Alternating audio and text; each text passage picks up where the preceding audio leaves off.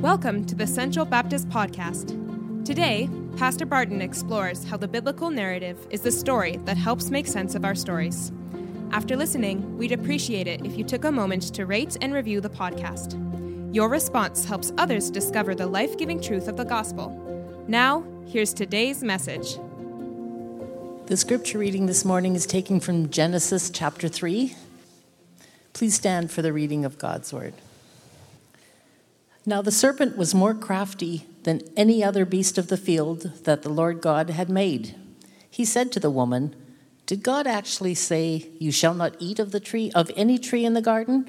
And the woman said to the servant, Serpent, you may eat of the fruit of the trees in the garden, but God said, You shall not eat of the fruit of the tree that is in the midst of the garden, neither shall you touch it, lest you die.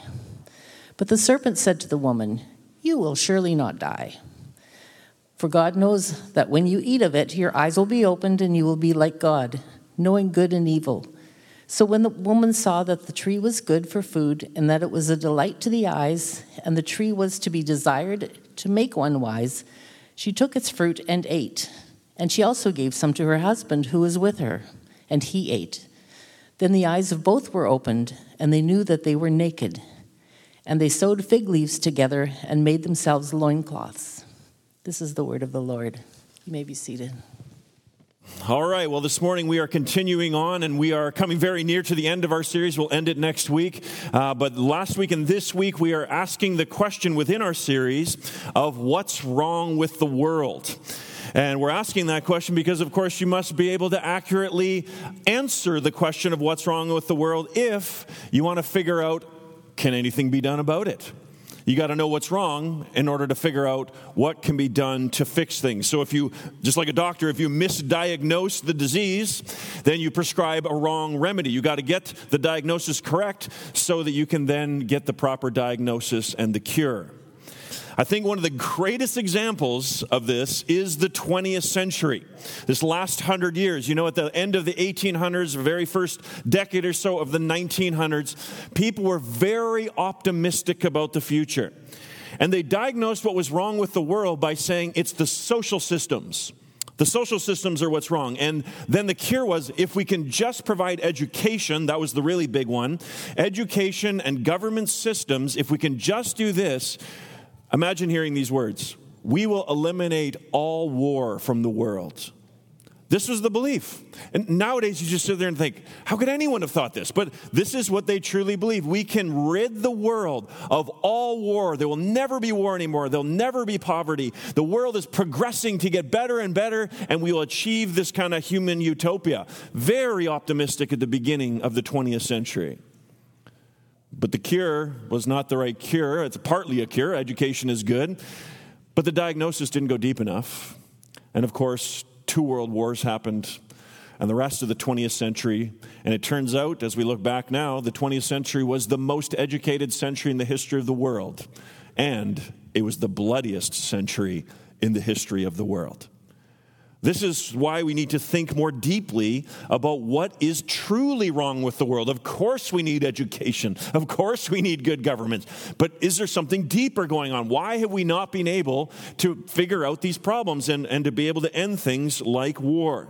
So, this is why we are going back to the book of Genesis, why we are specifically going back to Genesis chapter 3. Because as we've been saying, the Bible traces all that's wrong with the world to an event that happened in Genesis chapter 3. And the image that I've been using is that of pollution. If you, you take a river and it's filled with kind of toxic waste, all kinds of toxins downstream, and you know the ecosystem is dying, and anyone who drinks from the water gets sick or dies. If you want to figure out what's wrong, you got to go upstream and you got to figure out maybe there's a plant up there that uh, toxic waste has been spilling out, seeping through the ground, and getting into the river. You need to go upstream, determine what the cause is, and then deal with it there, and then you solve the issues downstream. And what Genesis 3 is, is we're going upstream. We're going back to the source. We're going back to what the Bible says is the event that changed everything. And if we can figure out what, what, went, what went wrong here, then maybe we can figure out what the cure is. So, in this chapter, we will see that Genesis 3 says that what's wrong with you and me, what's wrong with the world is that, like Adam and Eve, we have believed what I am today going to call the beautiful lie. The beautiful lie. This lie is so attractive, it is so beautiful to us that we become so enchanted by it that we are spellbound by it. It's a powerful, powerful lie because it comes across as something that is so beautiful, but is a lie that has toxins within it that then pollute our hearts and eventually from our hearts spread out to all the problems that happen in the world. Genesis 3 is claiming really big things here for what's wrong with the world. So today I want to look at this beautiful lie in three parts, all right? So first of all, we're going to talk about the beauty within the lie. Why would this be so attractive? Then secondly, the toxins within the lie. And then finally, the one who rescues us from the lie. So, first, then, let's begin with this the beauty within the lie. The basic story, I'm sure, as you just heard it, as you've maybe read Genesis 3 or heard it before, the basic story here is that the serpent wants to get Adam and Eve to disobey God, to turn their backs on him, and eat the forbidden fruit. And so he entices them to do this by telling them a lie. But this lie is so subtle and it is so attractive. So let me just I'll paraphrase the lie or what it really means, and then I'll explain it, okay? So here, here is what really the lie is. If you want to reach your full potential, you need to break away from God because His rules, and He, by implication, are holding you back. That's the essence of it. If you want to reach your full potential as a human being, you need to break away from God because His rules are holding you back. So, what I want to show you here, we're going to break this down now. Like a coin has two sides to it, there's kind of a two sides to this lie, and we're going to look at both of them. So, here's the first side of the coin. The lie, on the one hand, attracts us because it says that obedience to God and His rules will hold us back from reaching our full potential. They're going to hold us back if we follow God and His ways from reaching our full potential. Here's what we read in Genesis 3, verses 4 and 5. But the serpent said to the woman, You will not surely die. For God knows that when you eat of it, your eyes will be opened, and you will be like God, knowing good and evil. So the serpent is coming in here and really trying to say to Eve, Eve, God is holding you back. The only reason God forbids you and then threatens you that you're going to surely die is because God knows something and he doesn't want you to know it. He's holding you back, Eve. He's keeping things from you. And Eve, as one, I'm concerned for you. I'm, I want to warn you. I want to say to you, He is restricting you from reaching your full potential and your true happiness. And that's attractive because let's be honest, nobody wants to be oppressed, nobody wants to be held back. And if this is really what's going on, you can see why this is attractive. You can see the beauty within the lie. This is a terrible thing. Nobody wants to be oppressed at all. So the serpent is getting Eve to feel like God's rules are not in her best interest, that we miss out on something big. We don't know what it is yet. Well, we miss out on something if we obey, that holiness cannot lead to happiness. Those things are contradictory. So, on the one hand, the lie attracts us because it says that obedience to God and His rules are holding us back from reaching our true potential. That's the one side of the coin. Here's the other. The lie also attracts us because it says disobedience to God and His rules will liberate us to reach our full potential will liberate us. So, this is more the, the really beautiful, attractive part to it. If, if you break away from God and make up your own rules, then you will find what you're really looking for. Obedience will hold you back, disobedience will free you. So, here uh, is what we see again in verse 5 God knows that when you eat of it, here's the positive, your eyes will be opened. And, wow, here's a big phrase you'll be like God, knowing good and evil. You will be like God. What a powerful, powerful idea. We as creatures can be like God Himself. This is so enchanting to Eve's mind, and she is utterly spellbound by it.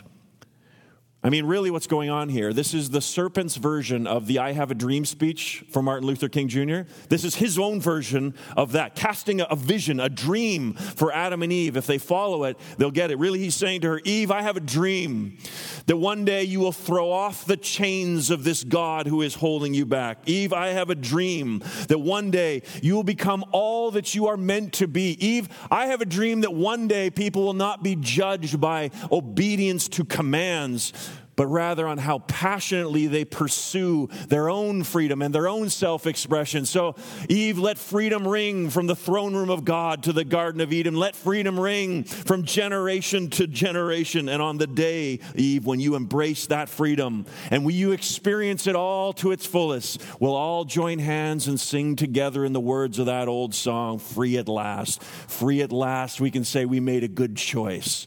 We're free at last. This is the serpent's I have a dream speech. He's holding you back, Eve, and you need to be free. And when you're free, you'll be like God Himself. You, a creature, are being held back, and one day you will be free. So, do you see just how attractive this is? What an attractive vision it is. If God is holding us back, if He's keeping things from us that can cause us to experience true happiness, then it makes sense to break away from Him and to be our own gods. Because once we believe, as we saw last week, once we believe that God does not really have our best interests at heart, it would make sense to break away from Him to find true happiness and true joy. This is why the Old Testament scholar Derek Kidner writes these words To be as God and to achieve it by outwitting him is an intoxicating program. And Eve is now drunk with the idea. Her mind is reeling in exhilaration over the possibilities of what it would be like to have her eyes opened and to be like God. It's a thrilling thought, it's an irresistible thought. This is the beauty within the lie. And it's not just for Eve. Now think about our world. This idea, this beauty within the lie, is everywhere. Like I said to you last week, this is in the air we breathe. This is absolutely everywhere in the way that we think. There's a Canadian philosopher named Charles Taylor, very wrote a very very famous book uh, called A Secular Age. In this book, Taylor summarizes our age by saying we live in the age of authenticity. That's what marks our generation is we are the age of authenticity. Uh, there's an author, a friend of mine as well, acquaintance, I should say, uh, named Trevin Wax, and he summarizes, I think, what Taylor's getting at with this paragraph, captures it so well. The age of authenticity is the idea that life is all about realizing your humanity, finding and living out your own vision of life instead of conforming to society the previous generation, or religious and political authority. Now, as you read that, you probably just go, yep, I mean, that's, isn't that self explanatory to you? And there's much, of course, that could be said that's good about that. But isn't this not the age we live in? The age we live in says no. If you want to really realize your humanity, you find it not by conforming to society standards, especially not to religious standards. You find your own way. You figure it out on your own, and be the true, authentic self. So you can see it just in the spirit of our age. This is the idea that we need to develop our own selves, to be our own gods. We'll never allow an, a God above us to define for us what is right and wrong or how we are going to live. You can see this beautiful lie as well in how people just view Christianity. So many times I've talked with people and they say, Yeah, I'm interested in Christianity, but you know what? While I'm young, I just want to have a lot of fun and enjoy life. And uh, maybe as I get older, maybe I'll come back and kind of consider all of this. But do you not hear underneath all of that? Under it all is the beautiful lie, because under it all is if I follow God, I won't find happiness and joy following God is restrictive. It's going to ruin my life. So I'm going to kind of live my life for a while. That's the path to joy. And then maybe I'll get serious later on. Underneath it all is this idea that following God will not lead to happiness and joy. You got to break away and do it on your own. Or you can see the beautiful lie most obviously in every single sin that anyone, anywhere, ever commits. From the most mature Christian in the world to the person who has no care whatsoever. It's under it all, it's through it all. The reason why we ever break God's commands is because we first believe that obedience will hold us back, we'll be denied something, right? And we only ever engage into sin because we believe that actually is the way to freedom and happiness. So that's why I say it's through everything, it's in everything. This, this is absolutely everywhere within our own hearts and our own lives. So, really, if there was a soundtrack in Eden while this was all going on, and if there's a soundtrack between, behind all of our lives, it's a soundtrack that is played throughout all the generations since this moment. It's the soundtrack of the human race. It's the soundtrack of that song that sounds so wonderful, that has such a great crescendo and such a great melody. It was playing when Eve went through all of this and Adam. It's playing in the background of our lives, and the music swells to a great crescendo. And Frank Sinatra sings, I did it my way. Isn't that it? The exact same thing, right? I did it my way. It's the age of authenticity. I will not allow anyone to tell me what to do. I will find my own happiness and my own joy. I'll break away from all structures, all gods. And this is the way to find true happiness and true freedom. And if God and His rules really do hold us back from all this, then by all means, we should break away. This is the beauty within the lie. This is why it's so attractive, because God's character has been said to be one that doesn't really care about us. So, as you consider your own life, where would you say you believe in this lie? Where you see the beauty and the attractiveness of it? Search your own heart. I think you'll find it underneath all of these kind of things. So, that's the beauty within the lie. But now let's turn in the second place to talk about the toxins within the lie. You see, what the Bible goes on to say is that the serpent misrepresented God. Misrepresented him. Remember, we said last week it's character assassination. Killed his character, made him look like he doesn't have our best interest at heart, so that then we would believe this lie. Made it so attractive because he misrepresented God's character and the consequences of disobedience. In other words, the beauty that we just talked about that is so attractive to us is nothing more than the worm that hides the hook. It's the cheese that covers the trap. The serpent's enchanting dream, the I have a dream, is actually a giant nightmare. Oh, yes, the serpent spoke some truth, but it is truth laced with poisonous toxins so that it's actually a lie. You can say through true things, but if you say them in a certain way, it can actually be a lie, and that's what's going on here. So let's see it with Adam and Eve on the one hand, and then let's see it with ourselves on the other. So here's the first thing to say about this it's true that their eyes would be open. The serpent was telling the truth about that, but not in the way they thought. Not in the way they thought. As soon as their eyes were opened after they disobeyed, did it suddenly lead to this great I have a dream, uninhibited freedom, joy and fullness, greater fullness than they had? To, is that what it led to?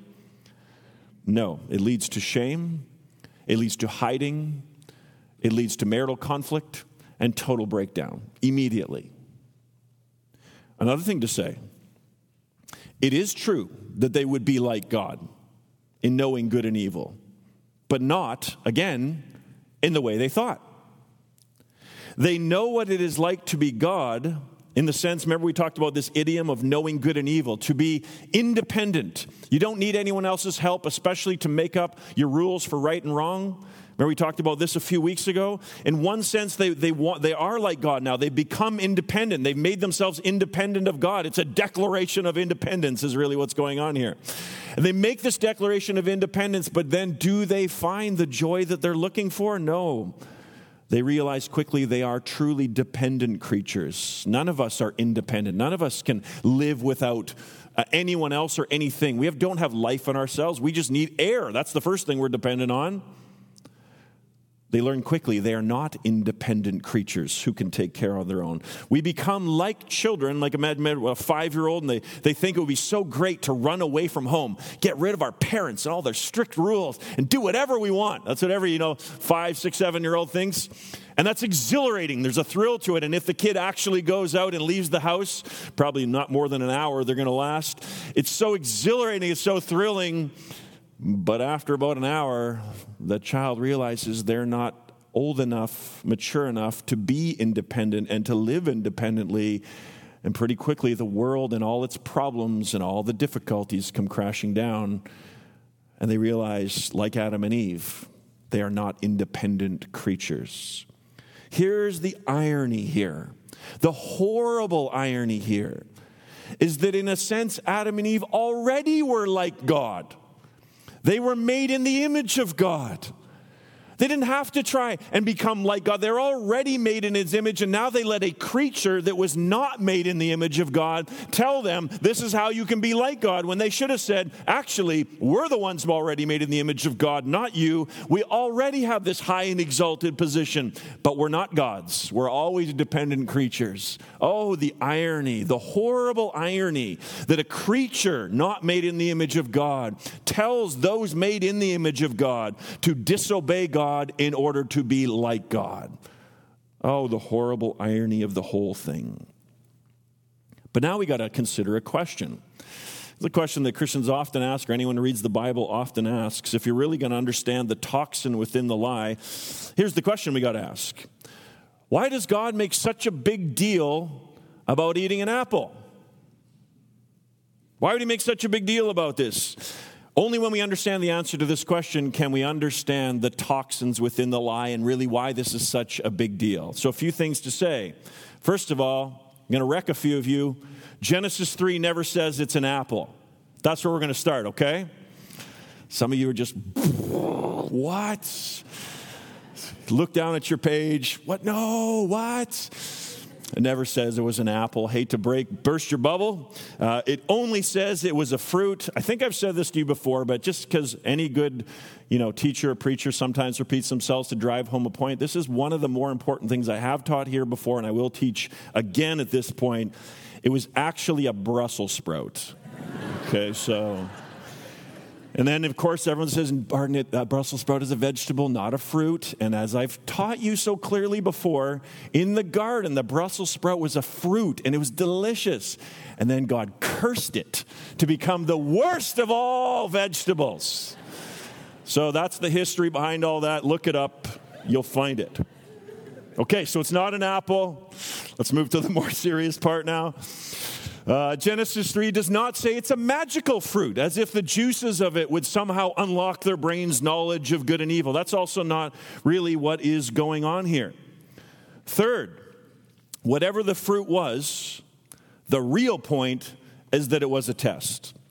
It's not really about the fruit in one sense of the word, it's about God's command not to eat the fruit. So it's not about some magic fruit or something as if God's like, oh, I didn't mean to make that one, and uh, so, so avoid that tree. That's not what's going on. It's about the command that God has given. The fruit is the expression of the command. Will you trust me, is what God is saying. This is the test. Will you trust that I, as your creator, know what's in your best interest, will take care of you, and that if I am good, whatever I command, is good. Will you trust me?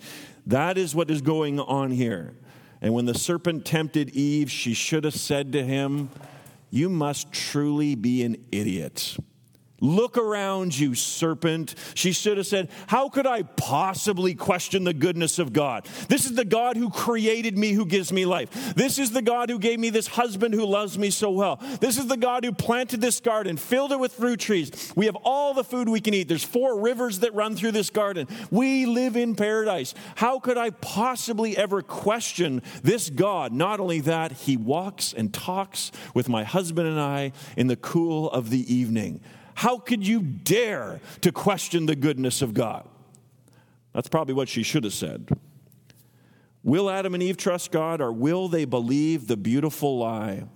The lie that really attacks God's character and says God's rules are a bit of a joke and God Himself is overly strict and restrictive And if we follow him, we're going to be held back. We're not going to get to experience the fullness of what it means to be human. So we should really break away from this God and be our own gods and decide for ourselves how we are going to live. See, it's not really about the, the fruit or the tree in one sense of the word, it is in the other. It's about the command of God. And will Adam and Eve trust their Creator? Well, the tempter's work is done. He never told Eve to eat of the tree directly, but he's made it very easy for her to do so. He's made her suspicious of God's true motives. He's called God's character into questions. He's denied that God would ever actually follow through on this punishment of death. He's made her think that her Creator is holding her back and not giving her all the things that would truly make life great. And He's promised that if she will disobey, she will find new horizons that she's never seen before he said his I Have a Dream speech and cast a great and powerful vision of the future of freedom and joy and happiness. And then the narrative, the story, almost comes into slow motion, and we get reflections on every one of Eve's thoughts. Here's what we read so when the woman saw, that word saw means to give careful consideration to. She is reconsidering God's commands in light of the serpent's words. When she saw the tree was good for food, so it's going to taste good, there's that side to it. It appeals to her senses, and that it was a delight to the eyes. It's a beautiful tree, the fruit looks great. And here's the key in that the tree was desired to make one wise. If she could drink, eat from this tree, she would get a wisdom that now she believes God is withholding from her. She could gain something, outwit God, because God's holding back. If she can outwit God, she could gain this wisdom, which God is denying her if she just goes and eats it. So the narrative slows down to hear every thought in Eve's mind and then the pace of the story accelerates. All of a sudden, in rapid fire statements, the entire event takes place. She saw, she took, she ate, she gave some to her husband, and he ate. And the world collapsed around them.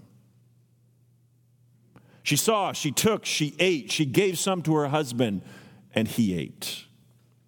Apparently, Adam was with her the entire time, and he stood passively by as his wife was deceived and his creator was defamed. Both Adam and Eve are guilty, but Adam, interestingly, bears the ultimate responsibility. It's Adam whom God calls to account for Adam was supposed to act as the head of the human race in this moment. And when the serpent accused God of lying, Adam should have picked up a stone and crushed the serpent's head for speaking such lies about the creator of the universe. But he didn't. Along with his wife, he took the fruit and he ate. So let's bring all this together now. Here's the summary statement. The Bible says that the root of all our problems on a global level and on a personal level is that we have turned away from our Creator. There's many other problems, many other ways you can look at it, but at bottom, the Bible's answer to what's wrong with the world is that we have all turned away from our Creator, or of course, the biblical word for this is sin. To turn away from your Creator Sin is not just the breaking of one of God's rules, though it is that. Every sin is nothing less than the little creature who is dependent on its creator shaking his or her fist in God's face and saying, I'll do it my way. Every sin, then, is an act of mutiny against the captain of our souls. Every sin is an attempt to de God God, to take away God's godness and to elevate ourselves to be our own gods and make up our own rules and our own lives. Every sin is an act of cosmic treason against the creator of the universe. And for this, you can see then, we as human beings are guilty before our holy God, our creator. We've turned our backs on the very one who made us, the very one who's given us life and breath and everything else. And for this, as we will see next week, We were banished from his presence in the garden. That the serpent lied is obvious from our experience. I mean, just look at all the kind of new age spiritual self help books that say, You are a God. This language in our culture, you are a God. Well, if we're gods, we don't rule our own lives very well, and we don't rule our world very well. For all of our great, grandiose statements about, I do it my way, we live in the age of authenticity. We are an age also marked by anxiety, by stress, by frustration, by anger, sadness, and violence. We don't rule our own lives very well, and we certainly don't rule the world very well. The Bible says, under all our problems is the idea, the fact that we have all turned our backs on God. Isaiah says, All we all like sheep have gone astray. Each of us has turned to our own way. We have our own ways, each of us. How we turn away, like even Adam, turn away from God's ways, away from our Creator. And when we do this, the great dream that was promised to us, we discover quickly it's not a dream at all. It's actually a nightmare. That is the toxin within the lie the toxin within the lie. So, again, reflect on your own life. Where do you see that you have believed and bought into the beautiful lie? Where have you turned away from God in your own way, whatever your way is? Where do you see that you have said, I'm going to be my own God and figure out life on my own? And as the old saying goes, how's that going for you? If we're all honest, you talk to so many people as life goes along, you start to realize, I can't rule my life very well. I make a mess of my life. And the Bible says, under it all, is because we have tried to go our own way. That's the biblical answer for this. Well, let's turn the corner into some happy stuff now, shall we? Having talked about the beauty in the lie and the toxins also within the lie, now finally I want to talk about this. This is the good stuff. The one who rescues us from the lie. In Romans chapter 5, in 1 Corinthians chapter 15, the Apostle Paul compares Jesus to Adam, and he says Jesus is the last Adam compared to the first Adam. He is the anti Adam, if you will. He is the fulfillment of Adam. He is everything that Adam never was and should have been. Here is what I want to show you in this last point. As the last Adam, Jesus came to undo what Adam did and to succeed where Adam failed. Jesus, God sent his son into this world to undo all the damage that Adam did and then to succeed where Adam failed. Although Adam's actions cast us out of God's presence, Jesus comes in order to forgive us of our sins and to reconcile us back to God so that paradise can be regained. So, track this now with me. At the beginning of his ministry, Jesus goes on the offensive. Jesus goes to, to start a confrontation, really, with the serpent himself. We read that in the garden, the serpent came to Eve, but we read of Jesus when he starts his ministry, is led by the Holy Spirit out into the desert where he is going to be tempted by the devil. Jesus there is picking up where Adam left off. But Jesus' temptation is not amongst a beautiful, lush garden with rivers that run through it. No, it is in the desert. His temptation is not among all the fruit trees where you can eat however much you want and be satisfied. Jesus' temptation is in a desert where there is no food and he is hungry. The serpent tries to get Jesus also, like he did with Adam and Eve, to doubt the very goodness of God. He starts off with, If you are the Son of God. If the Father really cares for you, why are you so hungry? Why don't you take these stones and turn them into bed, bread? Maybe your father doesn't really care and you need to take life into your own hands, Jesus. Same strategy. Get him to doubt the goodness of God if you really are the Son of God. Why is the Father not caring for you in this moment? He tries to get Jesus to take his own destiny into his own hands. Jesus knows he has to go to the cross. And the, and the serpent says to him, Hey, let tell you what, just bow down to me right now, and I'll give you all the kingdoms of the world. It's an easier path for you. You don't have to follow what God has said for you. You can have an easier way. Make up your own rules, Jesus. All you got to do is bow before me. But where Adam failed the test, Jesus passed the test. Where Adam threw off God's authority, Jesus submitted to the Father's authority and refused to bow the knee to the serpent.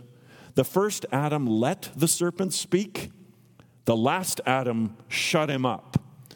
The serpent misquoted God's words.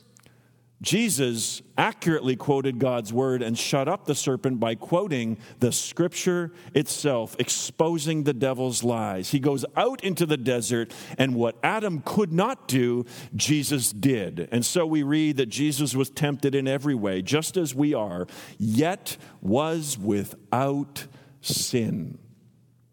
And since the serpent could not get Jesus to sin against God, he planned to have him killed. And so we read that Satan entered into Judas and the whole story that happens there. And the Bible doesn't say what happened in the spiritual world behind the scenes when Jesus was being crucified. I imagine, I could be wrong, but I imagine the serpent and all the evil powers were shouting with joy that they might not have been able to get him in one way, but they got him in another way. They had him killed. But the cross was actually God's great move to utterly defeat the evil powers. For it is our sins that keep us in bondage. It's our sin that, that it keeps us under judgment. It's our sin that is the problem. But on the cross, God takes our sins and He puts them onto His Son so that Jesus takes the judgment that we deserve so that we can be forgiven for our sins. So God has made a way through His Son in order for our sins to be forgiven. We can't fix ourselves. That's the whole history of the human race. We can't do it. But Jesus comes to undo what Adam did. Jesus comes to succeed where Adam failed, to restore all that has been lost. And so, with our sins fully paid for, anyone can come to Christ, have their sins forgiven, and be restored back to God. That's why Colossians 2 puts it so perfectly. It says these words he forgave us all our sins, having canceled the written code with its regulations that stood uh, that was against us and that stood opposed to us. How did he do it? He took it away, nailing it to the cross. And having disarmed the powers and authorities, that is the evil spiritual powers, he made a public spectacle of them, triumphing over them by the cross. Jesus came to undo what Adam did. And so that's why in the last few moments before he died, he cried out, It is finished. That was not a cry of defeat, as if, ah, I tried everything, it's finished, I can't do this. That's not what that cry is. It's a cry of victory as he realizes the sins of our, our, people have been taken away. We can be reconciled back to God. He has undone now what Adam did of all this history, all this terrible uh, consequences that have come from it. It's a cry of victory. It is finished, he's saying. It's done. I've done everything necessary in order to undo what the first Adam did. So, this is the message of Christianity then that you and I have sinned against our Creator. What's wrong with the world is we've turned our backs upon our Creator and we brought terrible consequences upon ourselves. But the Holy God, in His great love and in His great mercy, found a way to make things right. And he does it through his son, Jesus Christ, who comes into this world to undo what Adam did. And for anyone who bows the knee to Jesus and says, Would you forgive my sins? That person gets their sins forgiven, freed from judgment, and promised a new world where paradise will be regained. Have you come before God and asked Him to forgive you of your sins? To say, I'm sorry, I have turned my back on you and gone my own way. Have you done that? Jesus offers himself again today to bring that salvation to you. And then to bring this all to an incredible final conclusion. The serpent encouraged Eve to take the fruit and to eat it. And of course, we read, she took it of, of the fruit and she ate, and then we read she gave some to her husband, and he ate. How easy this action was. How difficult was its undoing. For the Son of God would have to face humiliation and death in order to undo it. But now, those words, take and eat, point us to the salvation that God has won for us through his Son, Jesus Christ. For in order that we might continually remember God's great love to us in sending us his Son into the world, Jesus said that we are to regularly celebrate a small meal of bread and the fruit of the vine of bread and the fruit of the vine. Jesus took bread and he took a cup filled with the fruit of the vine. He gave thanks to God, thanksgiving being an expression of Father, we love you and we trust you with our lives. And then as Eve gave the fruit to Adam to eat, Jesus said, This is my body, which is given for you. We then read that he gave it to the disciples and we also read, he said, Take it and eat. And they took it and they ate. All this in this simple little meal to remember Jesus' victory. Take and eat undid the world, and take and eat redid the world and undid what Adam did.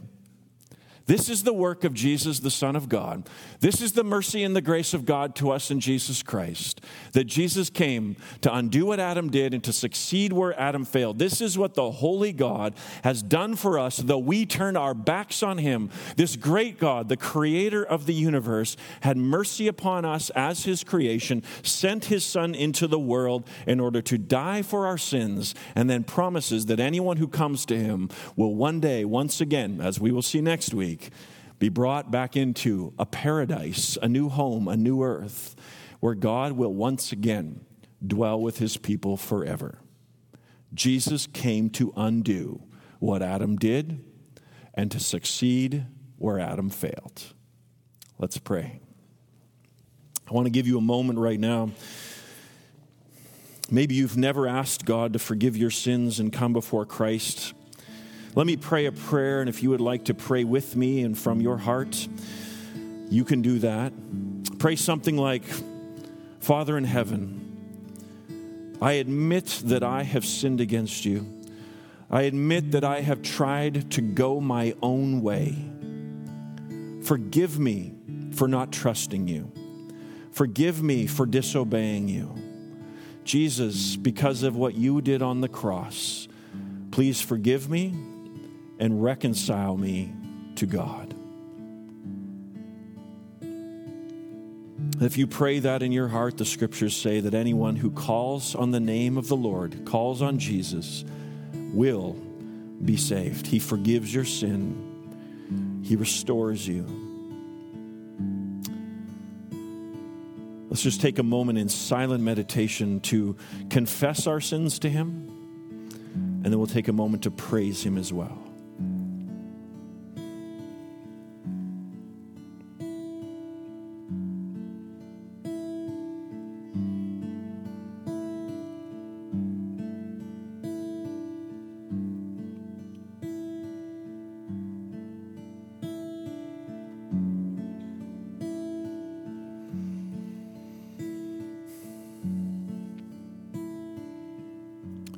We thank you, Father, for the gift of your Son. You, the holy God who sent your Son into this world. You, the creator of all things, the powerful God, did not turn your back on us when we turned our backs on you, but you sent your Son in order to save us. And as we celebrate this meal now, as we think of what Jesus did on our behalf, we give you praise. We give you glory. It's in Jesus' name that we pray. Amen. If you were encouraged by today's message, be sure to rate us and hit subscribe wherever you get your podcast. To experience other talks, videos, and gatherings, visit us at centralbaptistchurch.ca. Thanks for listening to the Central Baptist Podcast.